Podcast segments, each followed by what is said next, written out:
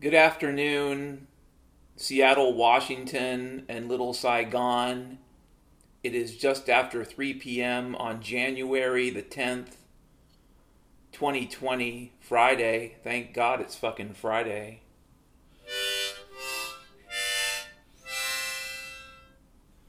I don't know what you're doing out there, but if you're sitting out someplace thinking about your life and where you're going, that's pretty cool.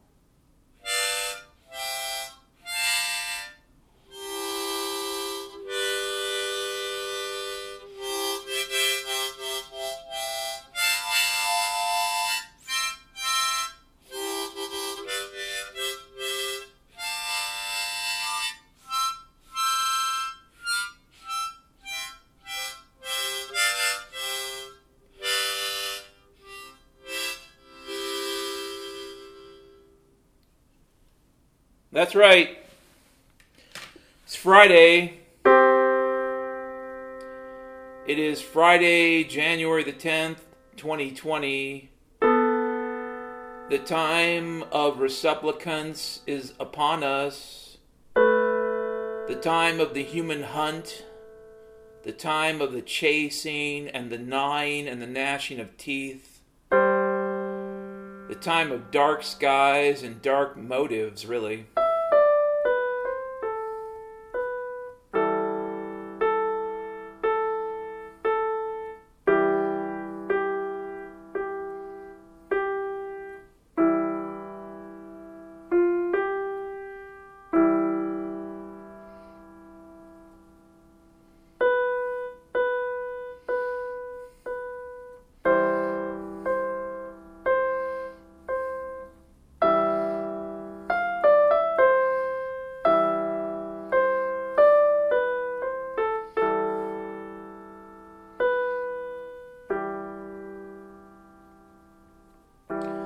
Welcome to this Friday.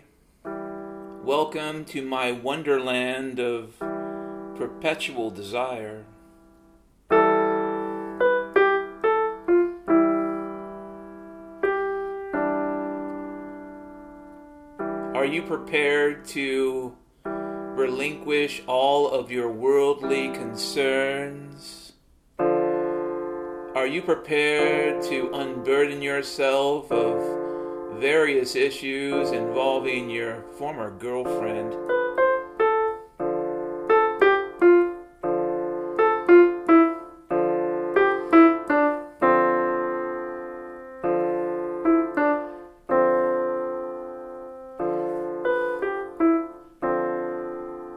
Are you ready to let go?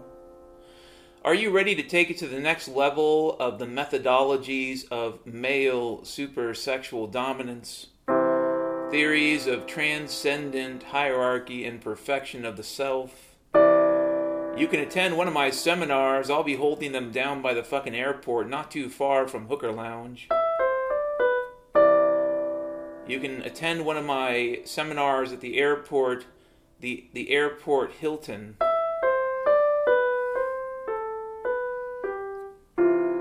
You can learn to become a, a new kind of person. A person willing to accept just about anything, maybe. Are you ready to make a change? I don't know about you people, but the news is fucked. And it, it I, can, I, I worry, I worry a little bit about my hunch that currently scandals and bullshit and horrible subjects, and skeletons in closets, and cover-ups. And and again, I'm going to about to say this too, that a lot of this will probably end up being true. But a lot of this is being used to pop smoke. It's like, holy fuck, gotta get out of Dodge, gotta leave, we got the alert message, head to your condo in Antarctica, gather your French bulldog and your hookers. Gather your women and your children. Gather all of your horses and fine art if you can roll it into one of those fucking canisters. Gather your gold and diamonds. Gather all your possessions that you want to take with you to your condo, your underground condo in the Great Alien Pyramid in Antarctica. It's in the Antarctic safe zone. It will be, be the only safe zone once the time of the resupplicants is be- upon us. So alert, alert, alert. Get into your, your plane, your train, your car. You'll probably have to take a boat or a plane and head to your underground condo in Antarctica. Alert. Alert. Alert. Yeah. If you're going to do that, if you're going to try to, like, you know, get all the f- fucking douchebags who cook the planet someplace safe, one way to do this is to is to fucking overload the quote-unquote thinking classes with one fucking scandal after another. If you overload them with bullshit, they will not see what you are doing. This is like, you know, kind of like hand magic one oh one, you know, table magic. You know, when you go to that Christmas party and say, oh, there's going to be a magician at your table. Well, that's nice. Although Uncle Dan always watches the hands and everyone gets pissed off. That's the key. Keep your eyes on the fucking hands. Don't listen to him when he says something nice about your dress. Yeah, that's a trick. I just gave away one of my techniques, really. One of my super dominance male sexual techniques. Say something nice about the dress.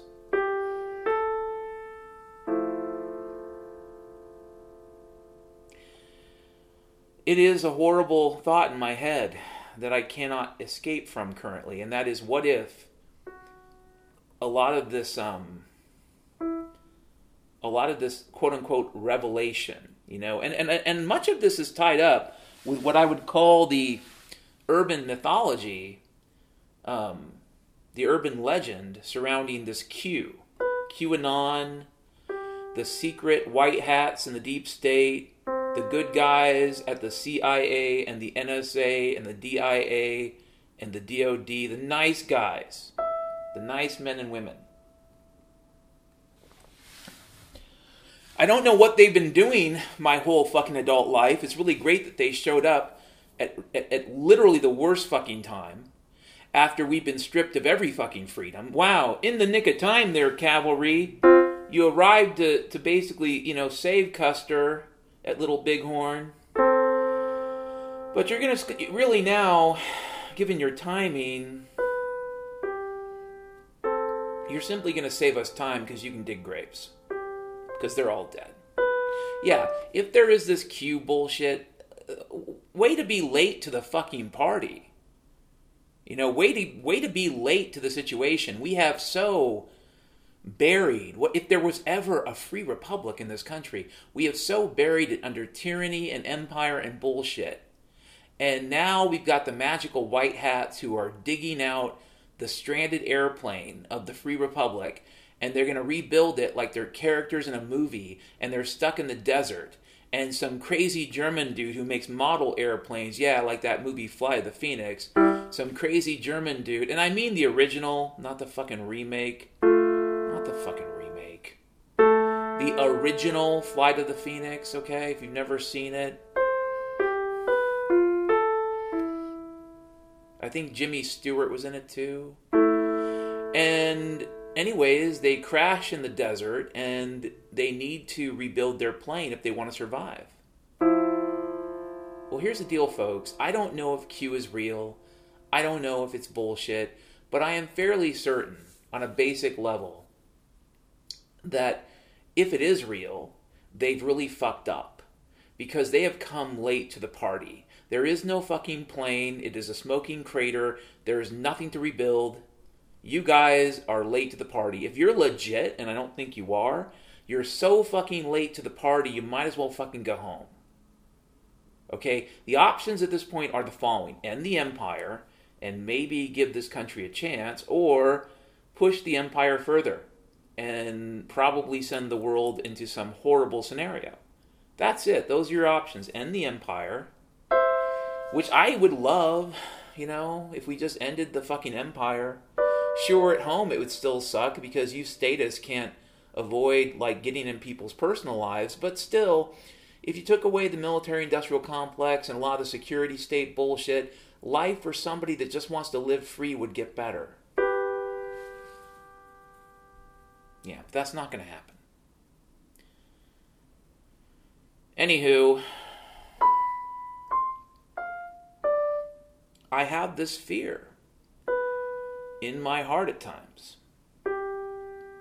that all these revelations and all this fucking disclosure and all the quote-unquote truth, which, not sarcastically, might actually contain a great deal of truth. I mean, if you really want to pop smoke, you better give people some really good red meat, if you know what I'm saying. If you want to pop smoke, you better use the good stuff. If you want to get the sharks riled up, you better use good meat. Not plastic, not crap, not fucking sawdust. Actual good meat, and you'll get those sharks going. So yes, I think there's truth in all this crap. I think there's a lot of truth. And they are overwhelming people with truth. And what does that imply? That implies that they don't think people hearing this truth will have any fucking power at all at some point in the future. You need to fucking think about this for a second. You can believe there's a cadre of white hats, okay, operating in the deep state, okay? Somehow they're avoiding Israeli assassination squads because at this point the Israelis would be taking these people out. If this fucking Q thing existed, the Israelis would have already taken them out. Do you understand that every piece of computer hardware, more or less, manufactured in this country is exploited at the hardware scale, which means that the C I A and the Israelis own you. If you're Q, they already know who you are. They know where you live. They know about your kids. They know everything. But let's say you believe this, fine, fine, fine. You've got the option. Option A, you think there's this guy named Q or a group of people calling themselves Q who are operating on behalf of the good people in the C I A and the N S A and the deep state. That is scenario one. Highly unlikely bullshit. That would be taken out by Mossad the very second Israel got any notion it was happening. And since this shit is being fucking published through YouTube and other venues, yeah, I would I would think the Mossad would know by now. Just a fucking F Y I. So these people would be taken out. I'm so sorry that you're confused about that. But that is option A. You can believe that all this fucking disclosure is because there's good people operating in the fucking crocodile brain. That's one option. Option B is the scary one. That the reason why all this shit is being released is because they, they two things. Number one, they need all of us to be really busy and focused on crap, focused on the wrong thing. It's table magic. It's hand magic. It's basic magic. Focus on the wrong thing, misdirection. They need us focused on the wrong thing. They need us obsessed with bullshit. They need to buy themselves time. And what's most important is that at this point in time, it doesn't matter. Which means implied in all this truthology is that there comes a point in the near future, a year away, two years away, three years, I don't know, maybe sooner, when none of this is going to matter. There'll be no internet, there'll be no talk shows, there'll be no investigations. That's option B. Now, given what I know of human history and the general bullshit of human beings, that, you know, whatever, given what I know about people, option A seems extraordinarily unlikely but very optimistic. Extremely optimistic. So, if you're a, a surreal optimist,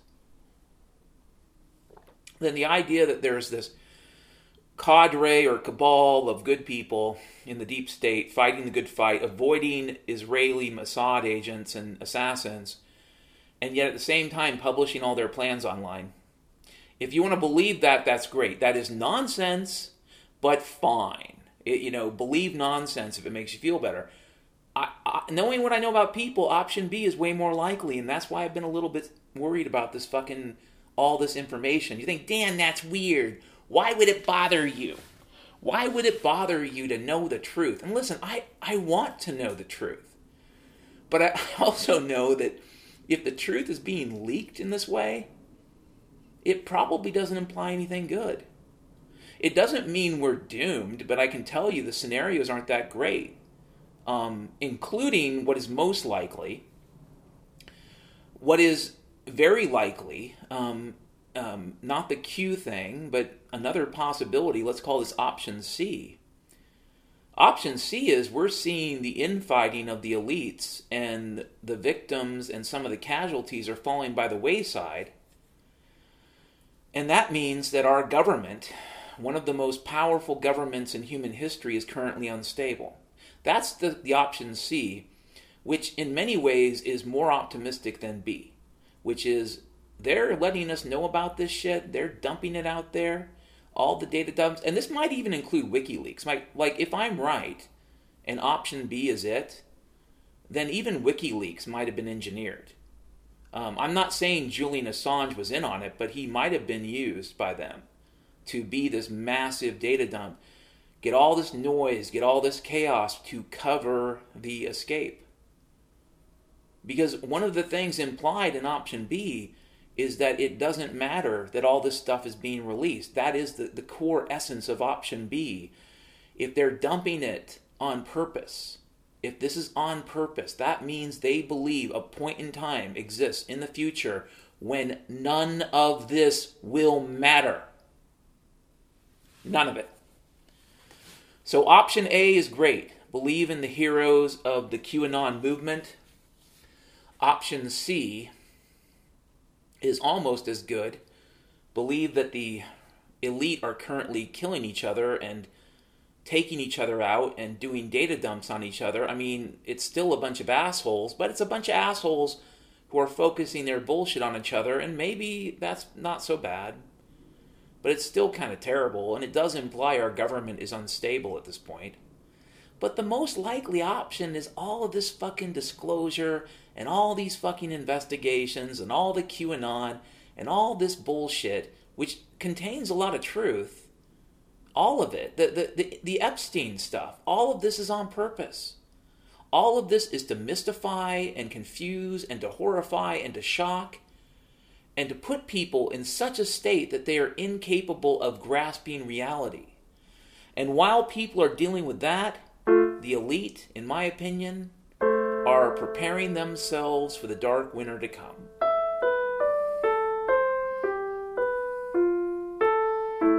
That's my opinion. So yeah, sorry if that was a long, drawn-out, confused discussion from your perspective. Um, Felt like I needed to talk about it because it's been worrying me. You know, one of the baseline assumptions I operate under at this point is that almost nothing is really by accident, um, with respect to, especially when it comes to information. Because, guys, the media is controlled. The media is owned. They control every switch. They control everything. So if something gets released that's big, it's highly unlikely that it's released by accident. It's highly unlikely that it just gets out there. It's way more likely that it's desi- designed to confuse and to baffle. And here's what's worse, okay? Before we go to the next topic, here's what's really worse. Some of these people that you look at, like Donald Trump, for example, or, you know, even Hillary Clinton, these people might still be too low in the hierarchy to even know the truth.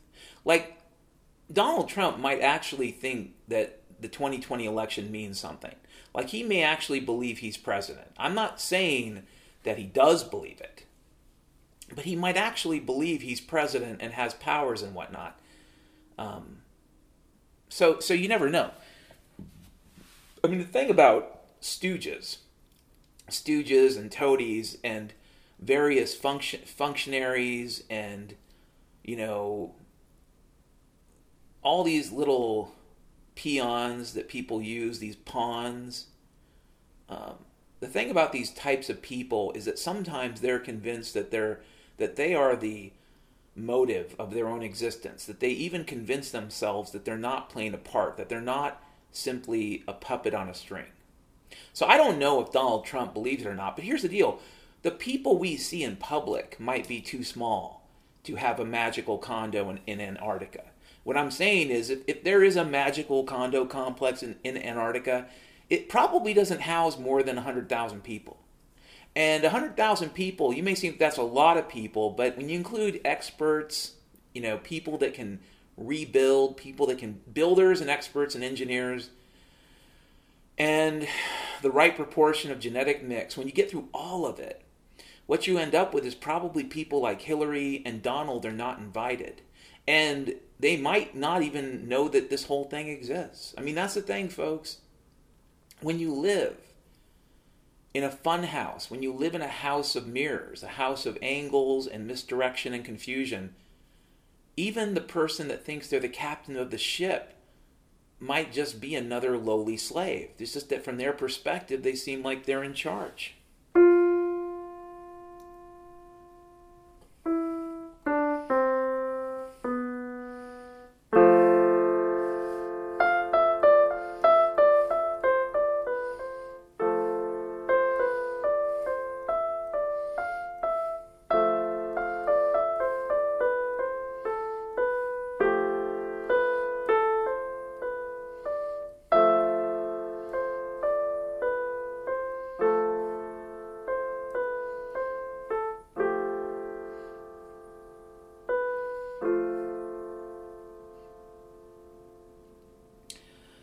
You may or may not be aware of this, but I went ahead. Hold on a second. I need to make a note of something.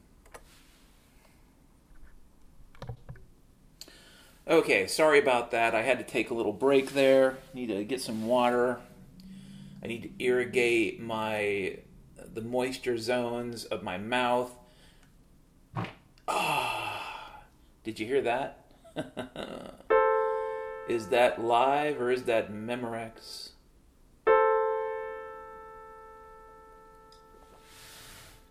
And if you're going to complain about hearing things that you don't want to hear on the Little Saigon Report, I feel like you've tuned into the wrong fucking channel. But I understand where you're coming from. You're basically saying, Dan, if your body makes noises, that's a private thing, and it kind of is. But maybe sometimes it's okay to hear that other people, you know, sometimes they fart. Sometimes their diet is made up of things they should not consume, and so they get gassy. Sometimes their insides are melting out of them, because when you get old, that's what happens.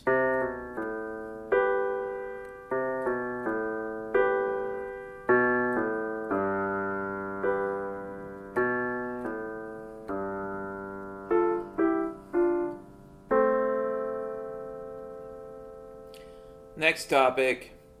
So there's been a lot of action at the apartment across the way um, where I live here in Little Saigon. Just, you know, full disclosure, I live near twelfth Avenue, not far from Yesler, and that's all I'm, that's, and that's all I'm going to say. But yeah, there's been a lot of action not far from where I live. I can actually see it. The last couple days, lots of ambulances, cops, sirens, you name it. And I can tell you, when I walk down the street and I go past this particular complex, I usually, I sometimes get this nasty feeling. Like, if I stare at the place, if I look at it, if I lock eyes on that building, if I lock eyes on that dread building, it will look at me. And whatever demon possesses that apartment complex will follow me home.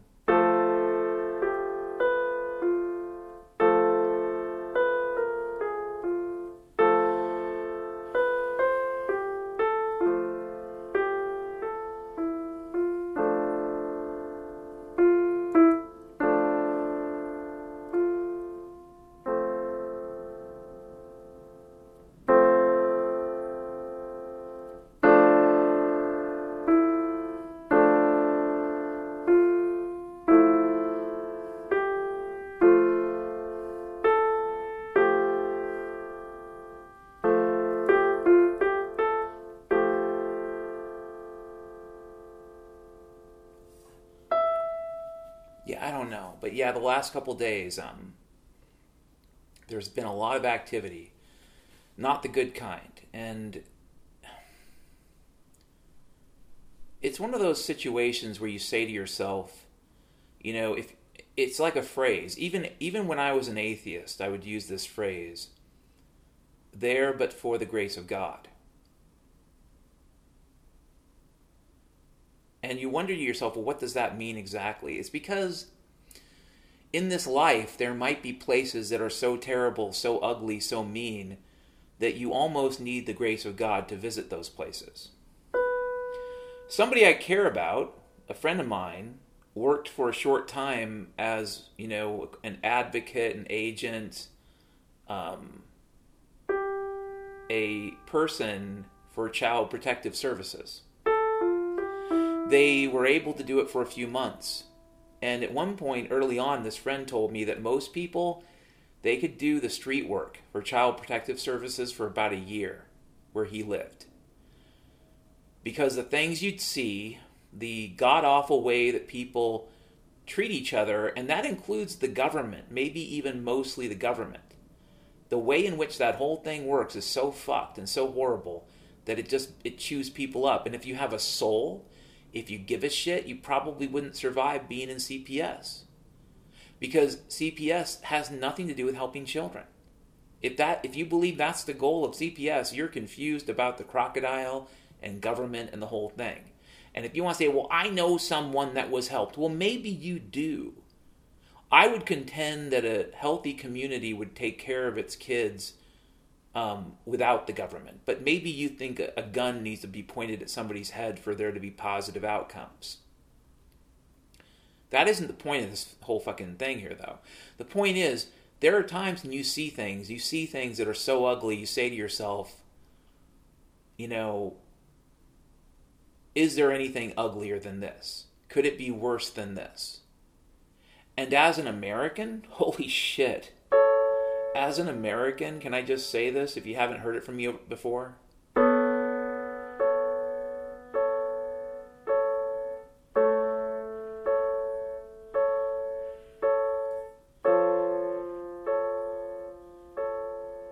As an American, if you haven't heard this from me before, um, even if you're poor, you still probably live better than most of the people on planet Earth. I think I mentioned this story, but when I was stationed in Korea, I was in Seoul one day with a bunch of officers, and there was this man who had no, he had no legs. He basically, but he wasn't in a wheelchair. He was face down in the street on essentially a little trolley that a mechanic would use to get underneath a car, pulling himself around, begging for help, begging for food. And the thing is, it wasn't necessarily the worst example of anything ever, but it, it, it struck me at the time that there was something brutal about it. Like, in America, at least he would have a wheelchair. You'd think that there would at least be a wheelchair. But in, in South Korea at the time, no, even the wheelchair is something saved for the person that is not forgotten or discarded. The discarded people can just pull themselves around on a board with wheels.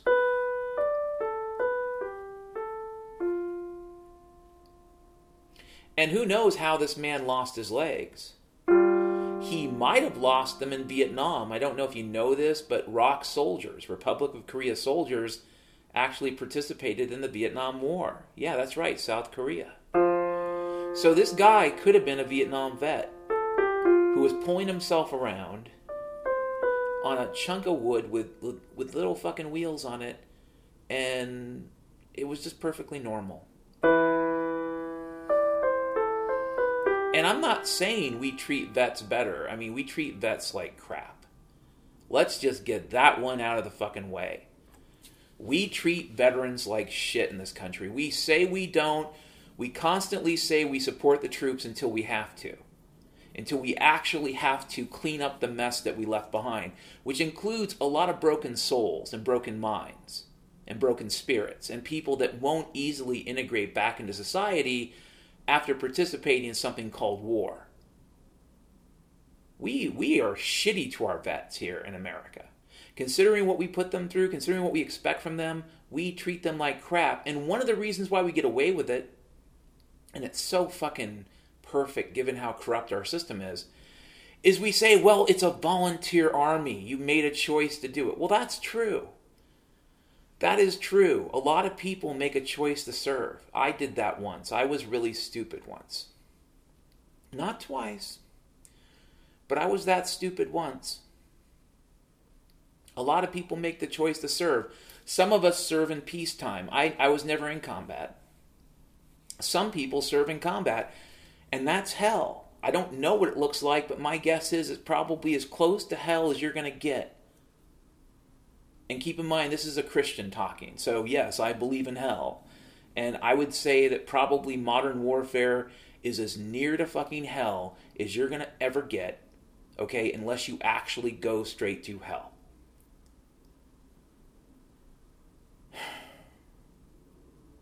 There but for the grace of God. I have a friend in Saint Louis, and he works in public safety, and that's all I'm going to say. And every once in a while, he'll send me information, little stories about the stuff he sees in his job.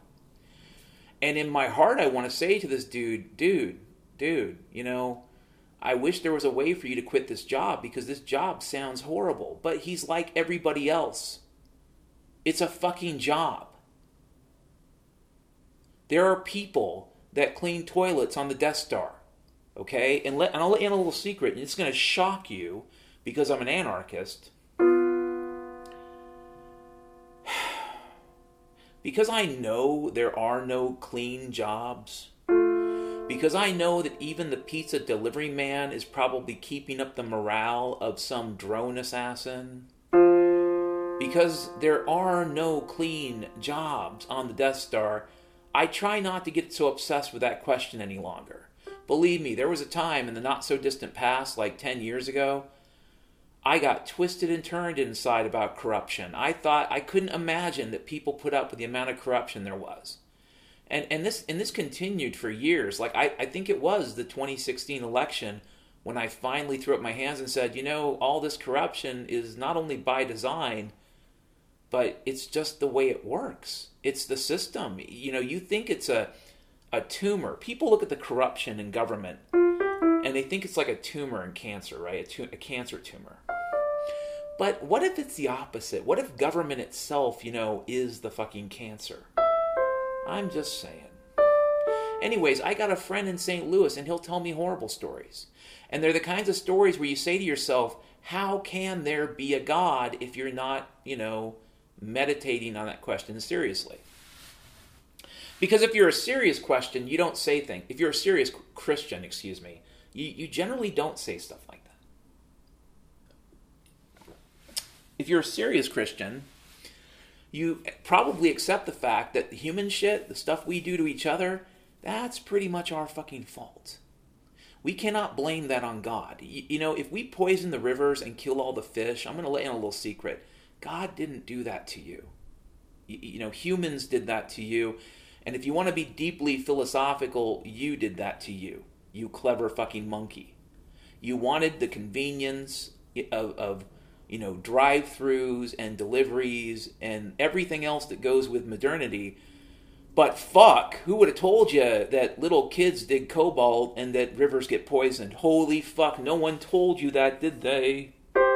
They didn't tell you that there was another side to that because, well, frankly, they understood the truth of the Milgram experiment. If you want people to do nasty-ass shit, don't ever let them hear the fucking screams, you stupid fuck. If anything, show pictures of little kitten, kitty cats, little kitty cats, little kitty cats playing, little videos of cats. That's what you show. You don't. That's what they hear and see. You don't show them some dude in a room screaming about, if you shock me again, it might kill me, blah, blah, blah. Listen, guys, Eichmann was a paper pusher. He didn't have to kill anybody unless he wanted to, not directly. So, yeah, that's the situation, people. They show you little kitty cats. Kitty cats playing. They don't show you the truth.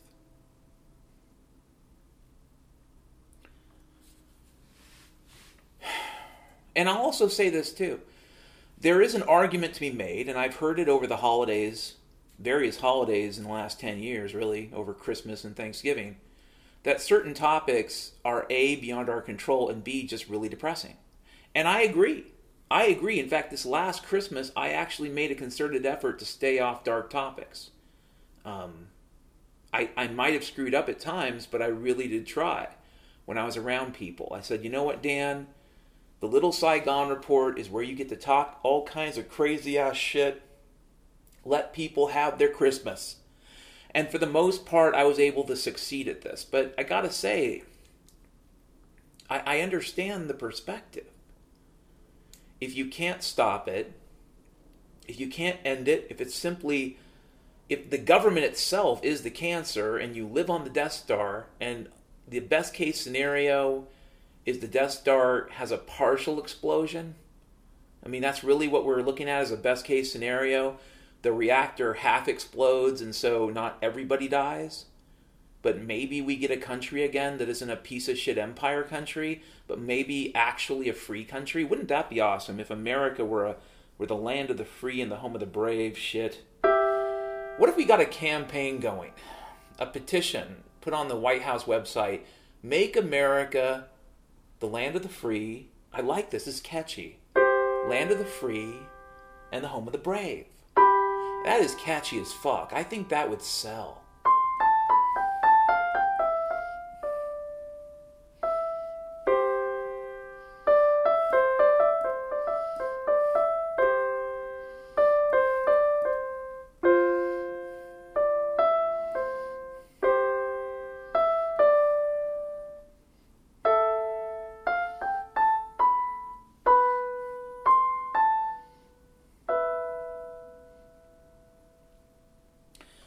Yep, there's a lot of action going on near me the last few nights. A lot of helicopters going to Harborview. I know I joke about that being oil or commodity trade commodities traders in Bellevue having heart attacks. That's not funny because, you know, that shit probably happens. Um, if you don't know this, Harborview Medical Center in Seattle is the premier... Um, it's not just the county hospital. It is the county hospital. And if you don't know anything about what a county hospital is, if you've never worked around hospitals, do yourself a favor and never do. But the county hospital is more or less what we would call the public hospital at this point. So, yeah. Anyways, Harborview is also a level one trauma center. And they got a helipad, and helicopters can deliver you safely after your Tesla exploded and you got horrible burns over ninety percent of your body, and the battery from the Tesla completed the circuit through your cock. Now your penis is a fossilized, calcified thing. And this is very poignant.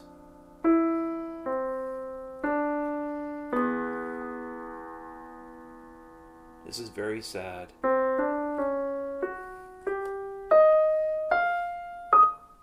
Very sad. I have mentioned in the in the previous podcast that I did something bad. Very, and this is bad. This is counterproductive. To me, keeping my New Year's resolutions, one of which is to exercise, another of which is to get my ass going on some good fiction. Well, if not good fiction, some fiction that I can publish, you know, SoundCloud, stories that might be a little less stressful than the reality, if not less stressful, weird enough to make you forget. But I gotta get off my fucking ass and write the first chapter. If I write the first chapter, I'm convinced I'll keep going. I won't give up on you. Don't give up on me, baby. Don't give up. Anyways, but I did something bad. I went on the Twitter. I, you know, I swore off social media, except like I say, sometimes I'll, you know, like Minds. I went on Minds dot com this last year for a while because someone told me it might be a good place for me. You know, it was probably the best place I could have gone. and I didn't get kicked off. I just deleted my own account. But it's just, it's such a black hole.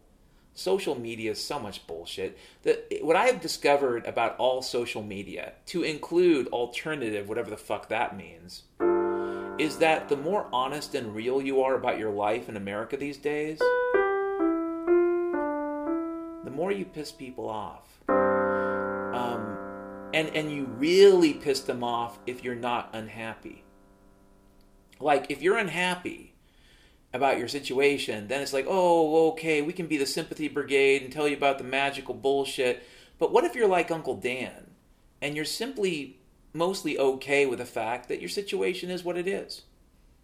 So yeah, I created a fake Twitter account, Hector Nunez. Hector Nunez, who is ostensibly a Mexican-American or a American-Mexican or just a regular Mexican. He is a Mexican man of honor. That's what it says on his profile. He expects respect. It also says that, and it says also in Spanish, the streets are as hard as ice. The streets are as hard as ice.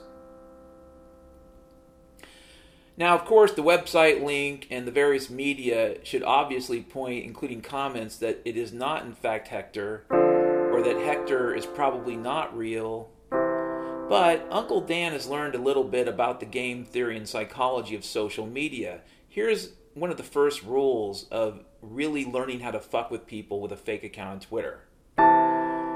Find the group you hate the most. Pretend to blend in. You have to like, like comments you're going to hate. You're going to have to make comments you're going to hate, pretending to, oh, you're so smart, Greta Thunberg. Thank you, Kamala Harris.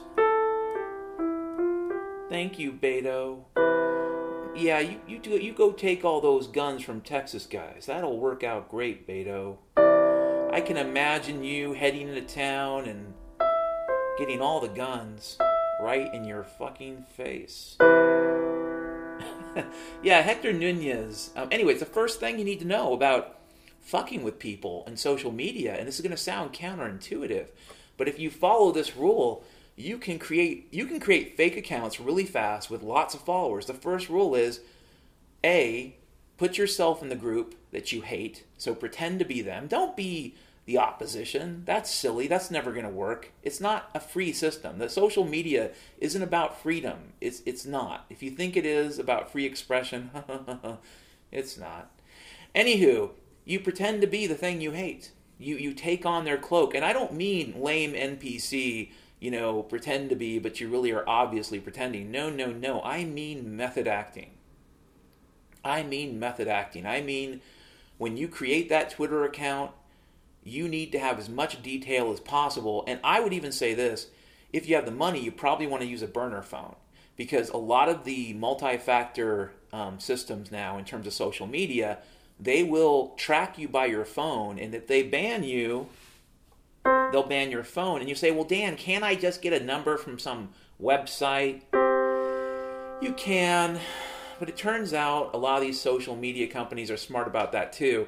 So it really, it doesn't work that well. So here's the deal. Um, you probably want to have a burner a burner phone, or figure out a way to get somebody to create the account. In fact, that's probably the best way. That doesn't cost you any money. Find somebody that is not on Twitter and say, listen, um, Veronica Mecendez, listen, Bob McGillicuddy, listen, Patrick Smith, will you create an account for me? And then once you create it, method acting. Apply the method. Get into it. Don't be lame. Don't be lame about I'm gonna I'm gonna kinda be a Mexican dude. Fucking, you know what? If you can't speak Spanish, use Google Translate. And the key to Google Translate is use simple statements. Don't use complicated statements. Google tra- Translate will barf on those. But use simple statements like Trump is evil. That is easily translated. In fact, there's lots of statements like that that are probably shotgun, hash table, one-to-one translated. with basic substitution.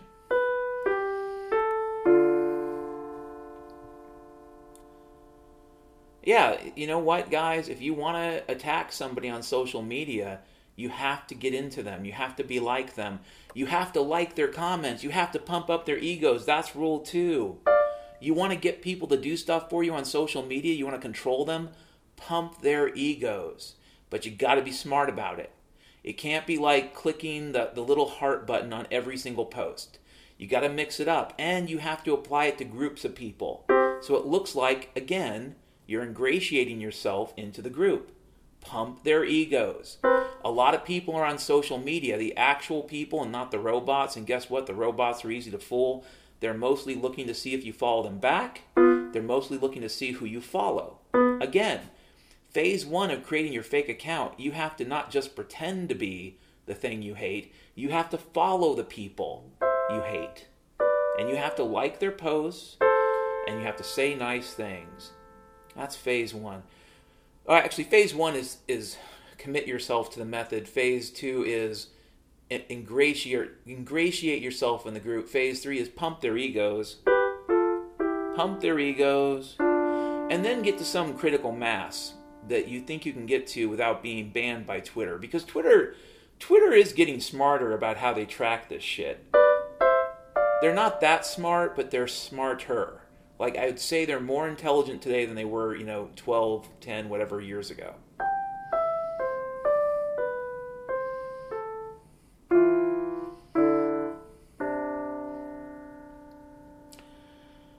And once you've done all this, once you've created your magical Hector Nunez or Sylvia Lapaya or, you know, Genghis Matruco, who was a transgendered slave in New York City... Once you've created your perfect character, that's when you start fucking with people. That's when you start leaving weird comments, comments that are ambiguous as fuck. And that's when you don't engage in what I would call the anger talk. You engage in what I call question talk. It's like if they say, "Why are you so racist?" You should respond, "What do you mean by racist?"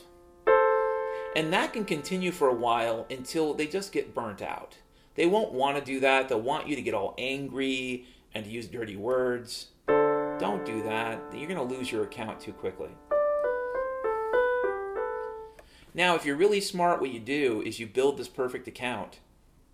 And then you get yourself close to somebody who is an influencer on Twitter or Facebook. And what you do is you get them to repost crap. You get them to repost bullshit. Like, you come up with some story of some shit that never happened, and you get them to repost that shit. And if it's the right combination, if the language is right, if they if they believe that the story could be true, which means it has at least a smell of a quasi-plausibility, then that that celebrity, that influencer, that person that everyone looks up to, that person that everybody likes, you know.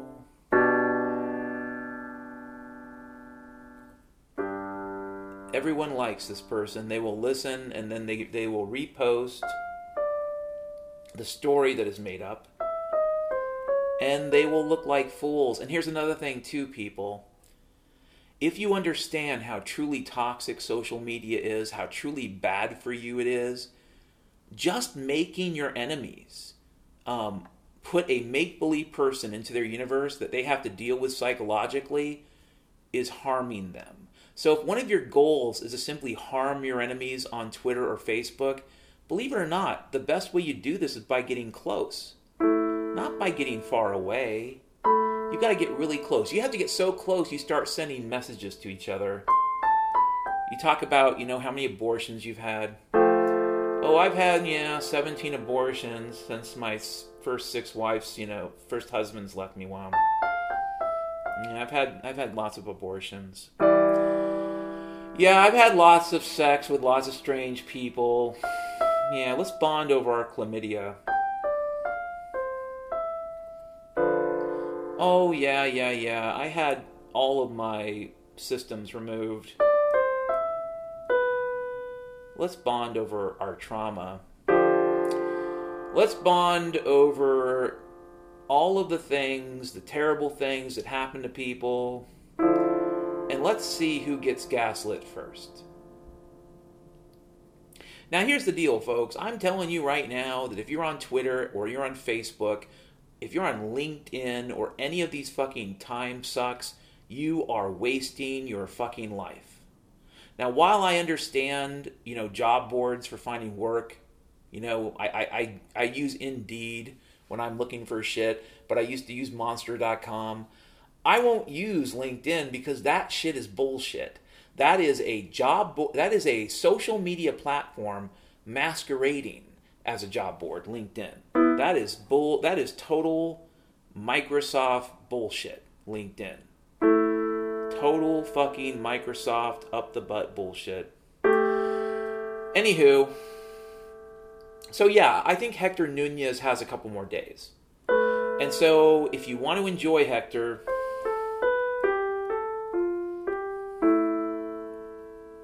you can click on the Twitter link in the description of this podcast. There's also one in the previous, I think. And you can, you know, get into it. Get into Hector. Next topic. This next topic, I'm going to read from an article from the Washington Post. So please don't vomit, okay? You know, just because I read Pravda or Izvestia does not mean I believe Pravda or Izvestia.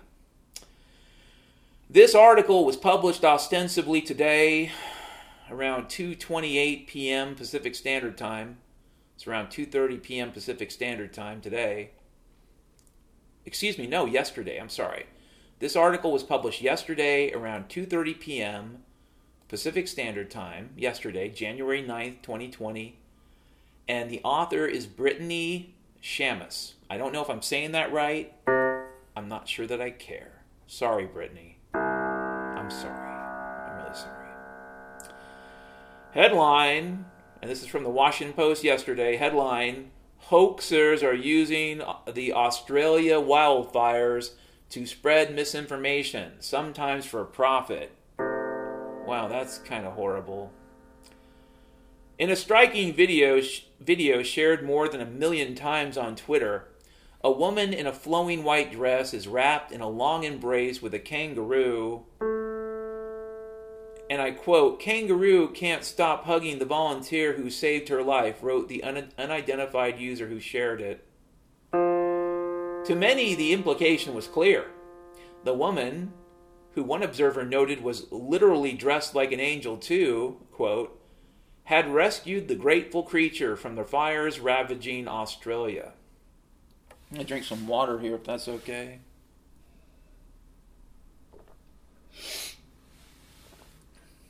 Except that's not at all what the video showed, as the woman featured in the video, InStyle editor-chief Laura Brown, has repeatedly tried to clarify it was taken at an animal sanctuary last month. There were no fires there, and Brown didn't save the kangaroo's life. To her frustration, the person who lifted the clip, which was recorded by Tawny Pasmore Barnes of the Kangaroo Sanctuary, didn't just misrepresent it.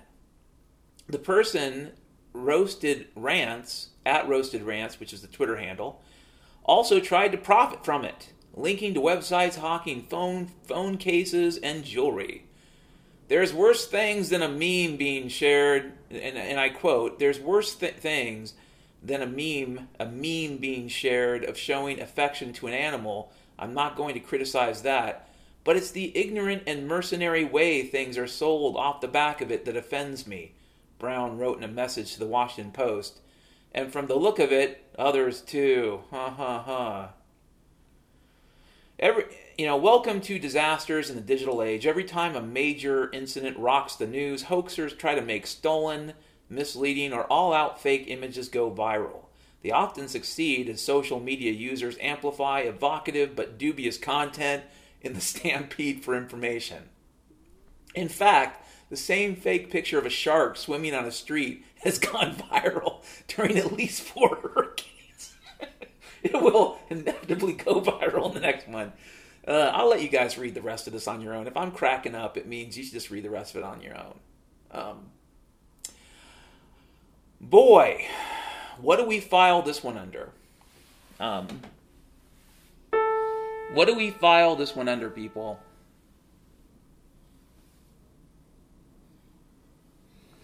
Hold on a second. Sorry about that. I had to double check my time. Um, the way I have my my recorder mounted, it's upside down, and sometimes the light from the my my room will glare at the screen, and reading upside down time and a glare. Sometimes it works, sometimes it doesn't. Sometimes I feel like a nut. Sometimes I don't. Anywho, I, I I don't know why this story attracted me. I think it attracted me because there's almost an inherent hypocrisy baked into it. Like, I remember for so many years, especially when Obama was president, I would see these pictures of some new tragedy from Syria. Oh, Assad is using barrel bombs. Assad is killing children.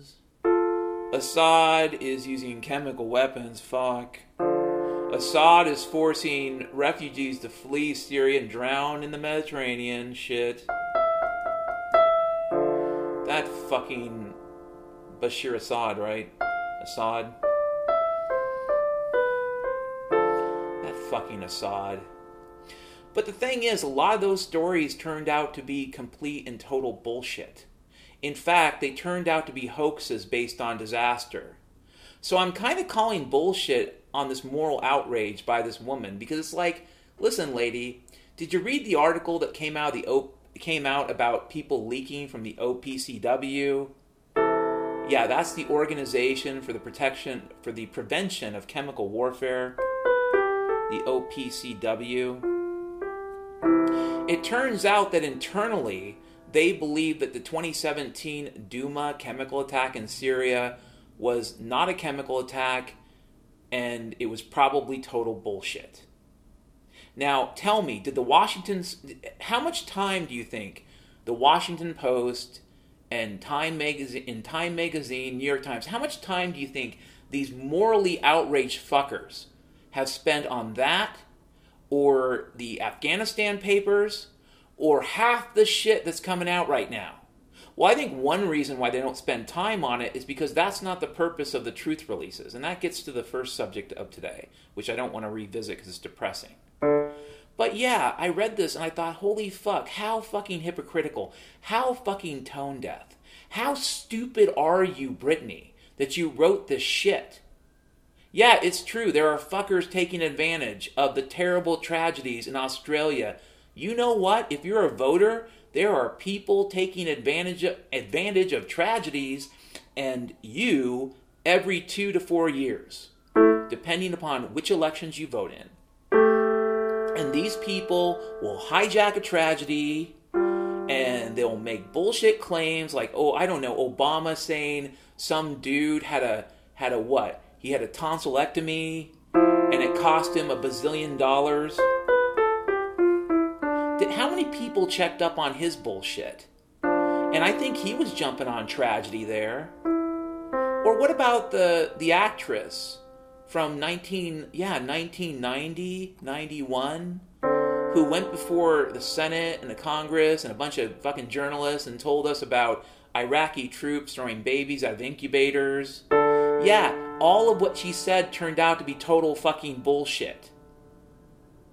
And, and so the bullshit that Washington Post or the New York Times or any of you fuckers produce or have produced my whole fucking life, that bullshit fills the oceans. But you're stressed out because some fucking person is taking advantage of a kangaroo picture or video. That, that to me, that's what was striking about this fucking story. That's what caught my eye, was that holy fucking shit. Do you understand that this is your entire fucking profession now? All you guys do is produce bullshit propaganda based on emotional crap. All of it is untrue for the most part, and where it is true, you don't really tell us, so you might as well say it's all a lie. Yeah, next topic. next topic. I was going to talk about this whole Nigerian mafia problem in Europe, but I felt like it could get too racist too fast. I read this article on Zero Hedge about the Nigerian mafia, and I was thinking, Dan, just stay away from anything involving Nigeria or email scams or princes who have one hundred million dollars in the Nigerian central bank. Dear sir, I have one hundred million dollars. You know, that's over a gorillion. But I can't get at it. Sadly, the Nigerian central bank tells me that I have to pay some weird-ass fee that they cannot subtract from the principal. It's about ten grand. If you pay me ten grand, Mister Sullivan, I, Kajumi Pajumi, Prince of Nigeria, I'll pay you ten million bucks if you give me ten grand.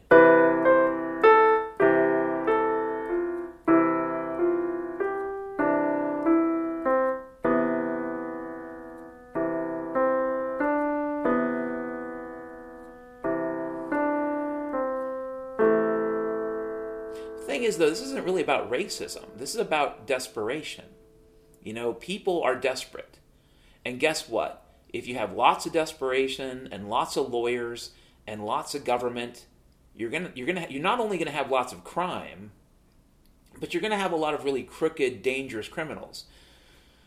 Uh, for all sorts of reasons, not the least of which, you've told all of your citizens, don't worry, you don't need to arm yourselves. Yeah, yeah, don't don't you can't own a gun. Yeah, we know the Nigerians don't ask for permission. Sorry, we didn't explain that to you when you gave up your guns. Yeah, we didn't really explain that the criminals, that pretty much by definition, don't obey the law. So they don't really give a shit about the gun shit. And if you say, but what about the laws that make it harder on the criminals that they get caught with a gun? Mm. See, lawyer. Yeah, if you have lawyers, then that is not going to work. Sorry. The lawyers told you it would work. Yeah, they lied. Oh, shit, you didn't know lawyers lied.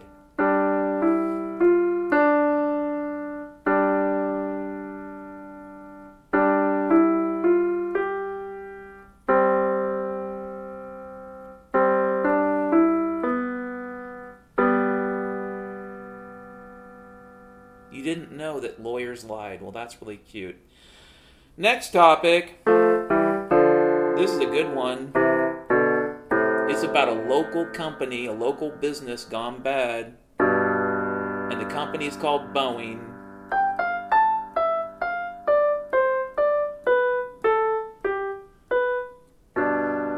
Boeing. Boeing Aerospace. Anyways, I am not going to read the article because I think you probably have seen it on Zero Hedge. I will include a link to it. I will include a link to it in the description of this podcast, but I was reading Zero Hedge, as I so seldom do, because it's really the only outlet for Pravda and Izvestia I enjoy at this point. And if you don't know, Pravda and Izvestia, I think they're still Russian. I think they might still be alive. Like, I don't think they ever went out of business, but during the Soviet time, yeah, those were the papers, the Pravda, which means truth, and Izvestia. Yeah, great, truth. Anyways, um, yeah, it turns out that not only was the Boeing seven thirty-seven MAX badly designed, but that probably people knew that it was badly designed. And what makes it even worse, they might have been told to just not give a shit or just to do it. Now, some of you would say, well, Dan, this is terrible, but it's just a bad apple. It's just a bad apple. Uh, no, it's not. I have worked around technology for almost twenty years. And, and in the last few years, yes, I, I'm more or less working about fifty percent of the time, but I still end up circling back to that fucking toilet bowl. I have no doubt that in May of this year, I'll probably have to go back to someplace like Willie's, unless I can figure out a way to monetize this podcast. But yeah, anyways, I've been around technology. And if you think that it's special, that there were managers and engineers at Boeing that made decisions that put people's lives at risk, if you think that's the exception and not the rule, you've not been around technology in the last twenty years, and you've not been around corporate America. And if you say, well, only if, if only the engineers ran things, if only there were more regulations and regulators. Yeah, that's how we got here, okay? The engineers are just engineers. There are good engineers and bad engineers. And if you have bad engineers running companies, guess what happens? Those companies do badly. And sometimes they do bad things. Like, for example, cover up flaws in the design of an airplane. Cover up flaws in the design of a component that goes in an airplane. Cover up flaws in a component that will inevitably lead to the deaths of people. And then to have that conversation and then to put any of that in an email, well, that's the height of stupidity. But guess what? That's also corporate America at this point. They know. These people know. At a certain level, they know. They are untouchable. Now, yeah, yeah, yeah, some of them lose their jobs, and, you know, some people end up getting their golden parachutes taken away.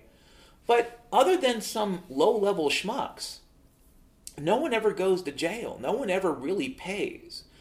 Lots and lots of people died because these motherfuckers at Boeing decided that their bottom line was more important than people's lives. Lots of people died.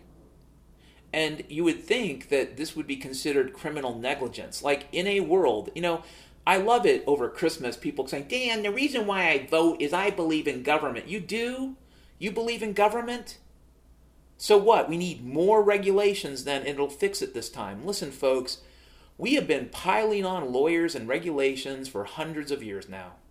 And we're now at the point where we are drowning under bullshit. And any more regulations will simply make this problem worse, not better. You think the regulations make things better? No, no, no, no, no, no, no. These are things that allow the monsters and the creeps to hide.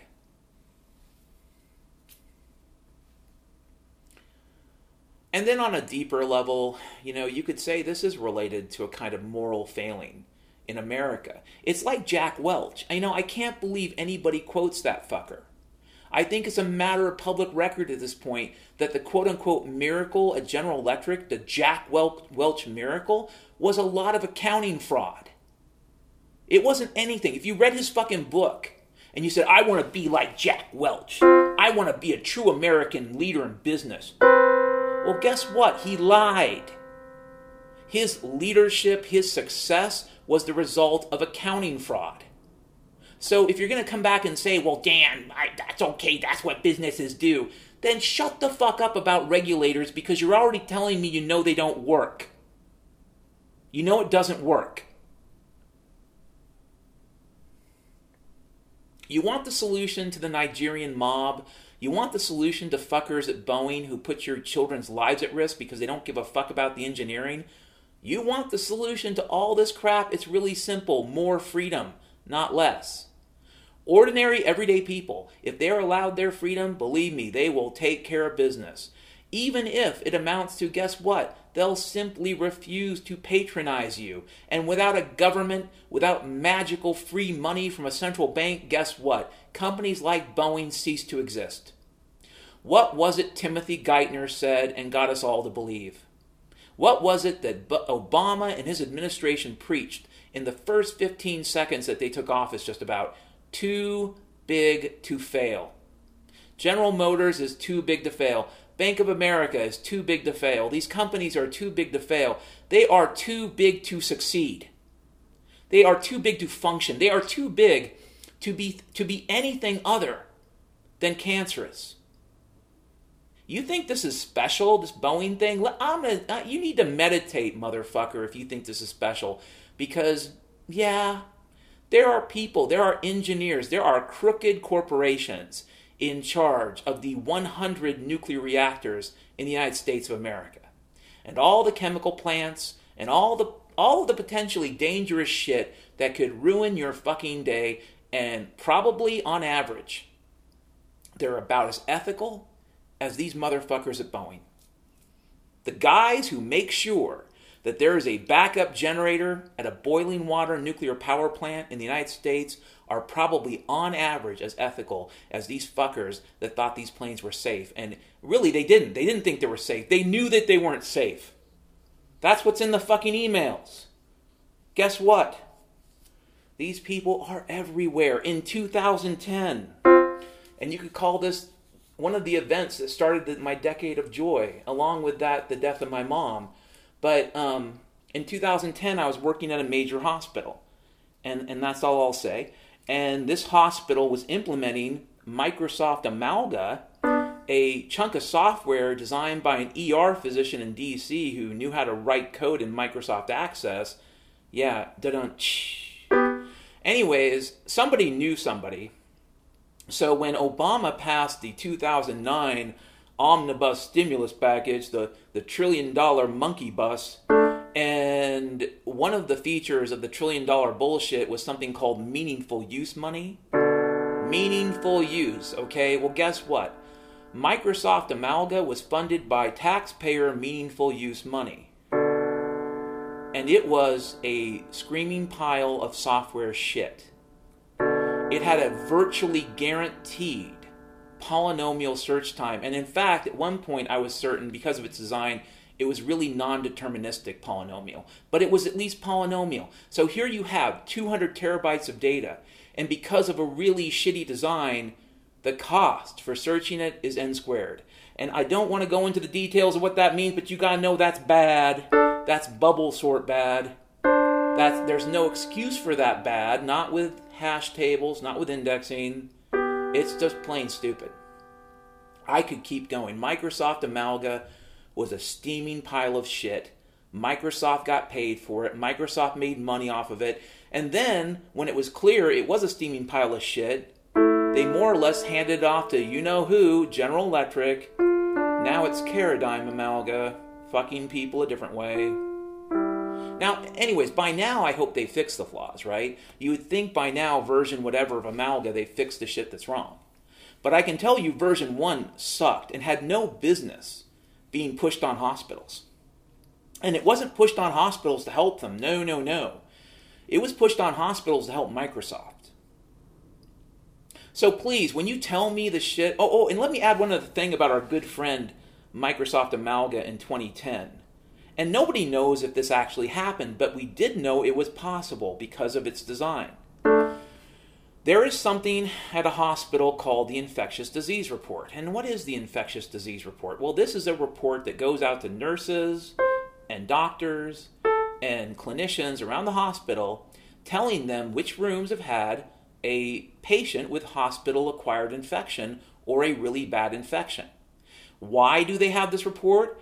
Because if you're post-op, which means you just went to surgery, and I stick you into a room where somebody had MRSA, yeah, you might have had a success, successful surgery, but you may end up as one of the one hundred thousand plus people that die in hospitals every every year because, yes, you got infected. That's the, that's why you have a hospital acquired, you know, that, that infectious disease report. That's why you have it. And anyways, it has to come out every morning, and that's the key. It needs to be accurate. It needs to come out on time.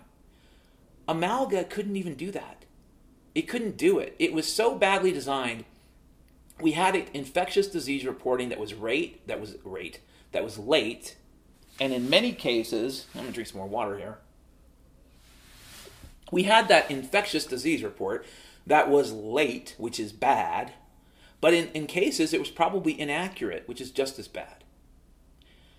So please, please, please, please, please, please, please, if you're trying to tell me that this is a fucking bad apple, I'm telling you the whole tree is diseased. The whole thing. It's it's not like parts of this economy are still free enterprise. It's all a fucking racket on the Death Star, people. You can pretend, oh, I deliver pizza. I deliver pizza. I make artisanal watches on Etsy. I just make my watches on the Death Star and sell them on Etsy. Oh, yeah, I, I know there's this guy who works for the C I A and he loves my watches. In fact, he tells me he couldn't do his fucking job without them. He says that every time he hears an explosion, he links of my watches, my mechanical watches on Etsy, on the Death Star. Yeah. I don't like talking about the Amalga story because it also involves one of those moments when I realized as much as I like to program computers, I just hate the industry. I hate the industry. It's filled with liars and cheats and scoundrels.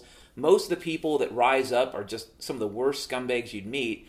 And at Microsoft, it's even worse because they'll protect themselves with all kinds of fucking new agey, P C, transgendered force fields. Or they'll say things like, well, I'm on the spectrum. Dan, you can't hold me accountable for doing what I did. I'm on the spectrum. Dan, I know I lied about that safety report for that plane, but, you know, I'm on the spectrum. Dan, I know that you caught me burying this hooker, but I'm on the spectrum. I'm kind of autistic. So please, Dan, keep your fucking, you know, non-autistic bullshit to yourself, your cisgendered, non-autistic crapola. Because I'm on the spectrum, and that's why you caught me burying a dead hooker. Yes, folks, at Microsoft, shit like this will happen, and they'll claim that they're on the spectrum, or confused about their sexuality, or suffering from racism or sexism, and it's why they did the nasty thing they did. And they promised that if you hire more lawyers, bad things will stop happening. They promise. They mean it this time. They really, really, really do. Sorry about all that, but sometimes I have to talk about it because, like I said, I used to love to program computers. And, and I think I still would if I could write code either for myself or for a business where it wasn't just all crap. But it all ends up being crap, and most of the work I get as a contractor now, and yeah, it's my fault because I don't have a career. I, I have jobs I get, but most of the jobs I get, I would call them being a software janitor. Like, they hired a bunch of H one B's to write code. The code turned out shitty. They hired some fucking diversity hires to write code. The code turned out shitty. They hired a bunch of people for reasons that had nothing to do with skill, and the code turned out shitty, and now we just need some janitor to come fucking fix it.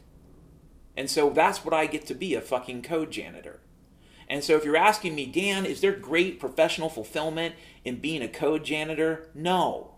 Especially when you know that there's a right answer, but for reasons that have nothing to do with engineering, you are expected to provide the wrong answer. That's Microsoft, that's Amazon, that's the companies that run the Hanford contracts, you know, with all that dangerous shit, yeah. That's Boeing. Guess what? That's every fucking McDonald's franchise. That's the whole fucking shebang, the whole thing. And I know you want to believe in the bad apple theory. It's a nice theory because it, it makes us feel better. It's like, Dan, it was just a bad apple. If we just get rid of the bad apples, everything will be fine. If we just get rid of the bad apples, Dan, it'll be okay.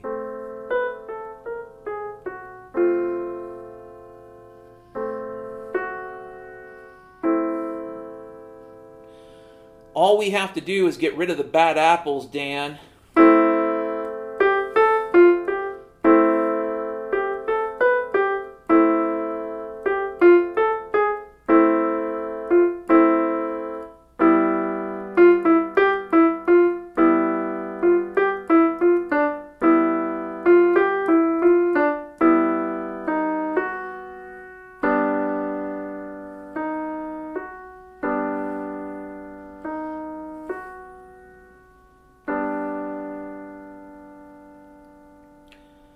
If you listen to this podcast and you enjoy it, and you have taken care of your food, your water, your shelter, You paid for your hookers, your cocaine. You paid for everything you're going to need in that bunker in Antarctica, in the alien fucking pyramid that used to be buried under ice but is now visible if you can go to Antarctica.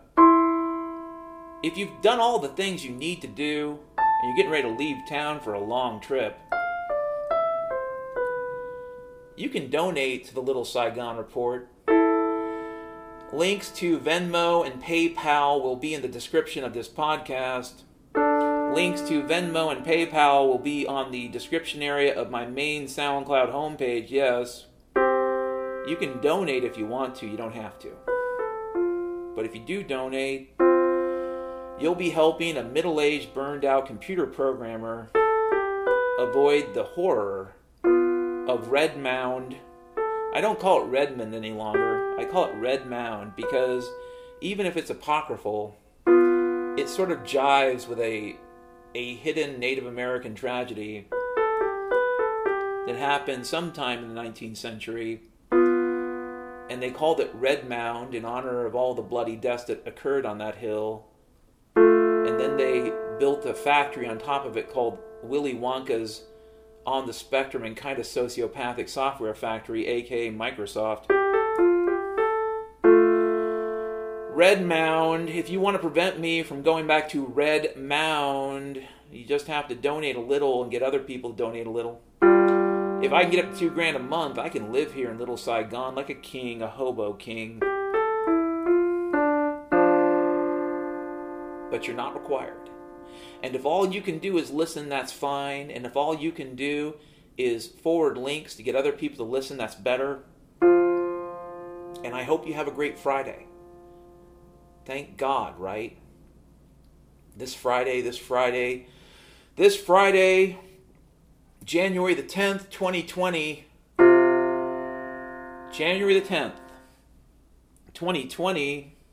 On this Friday, there, but for the grace of God, go I.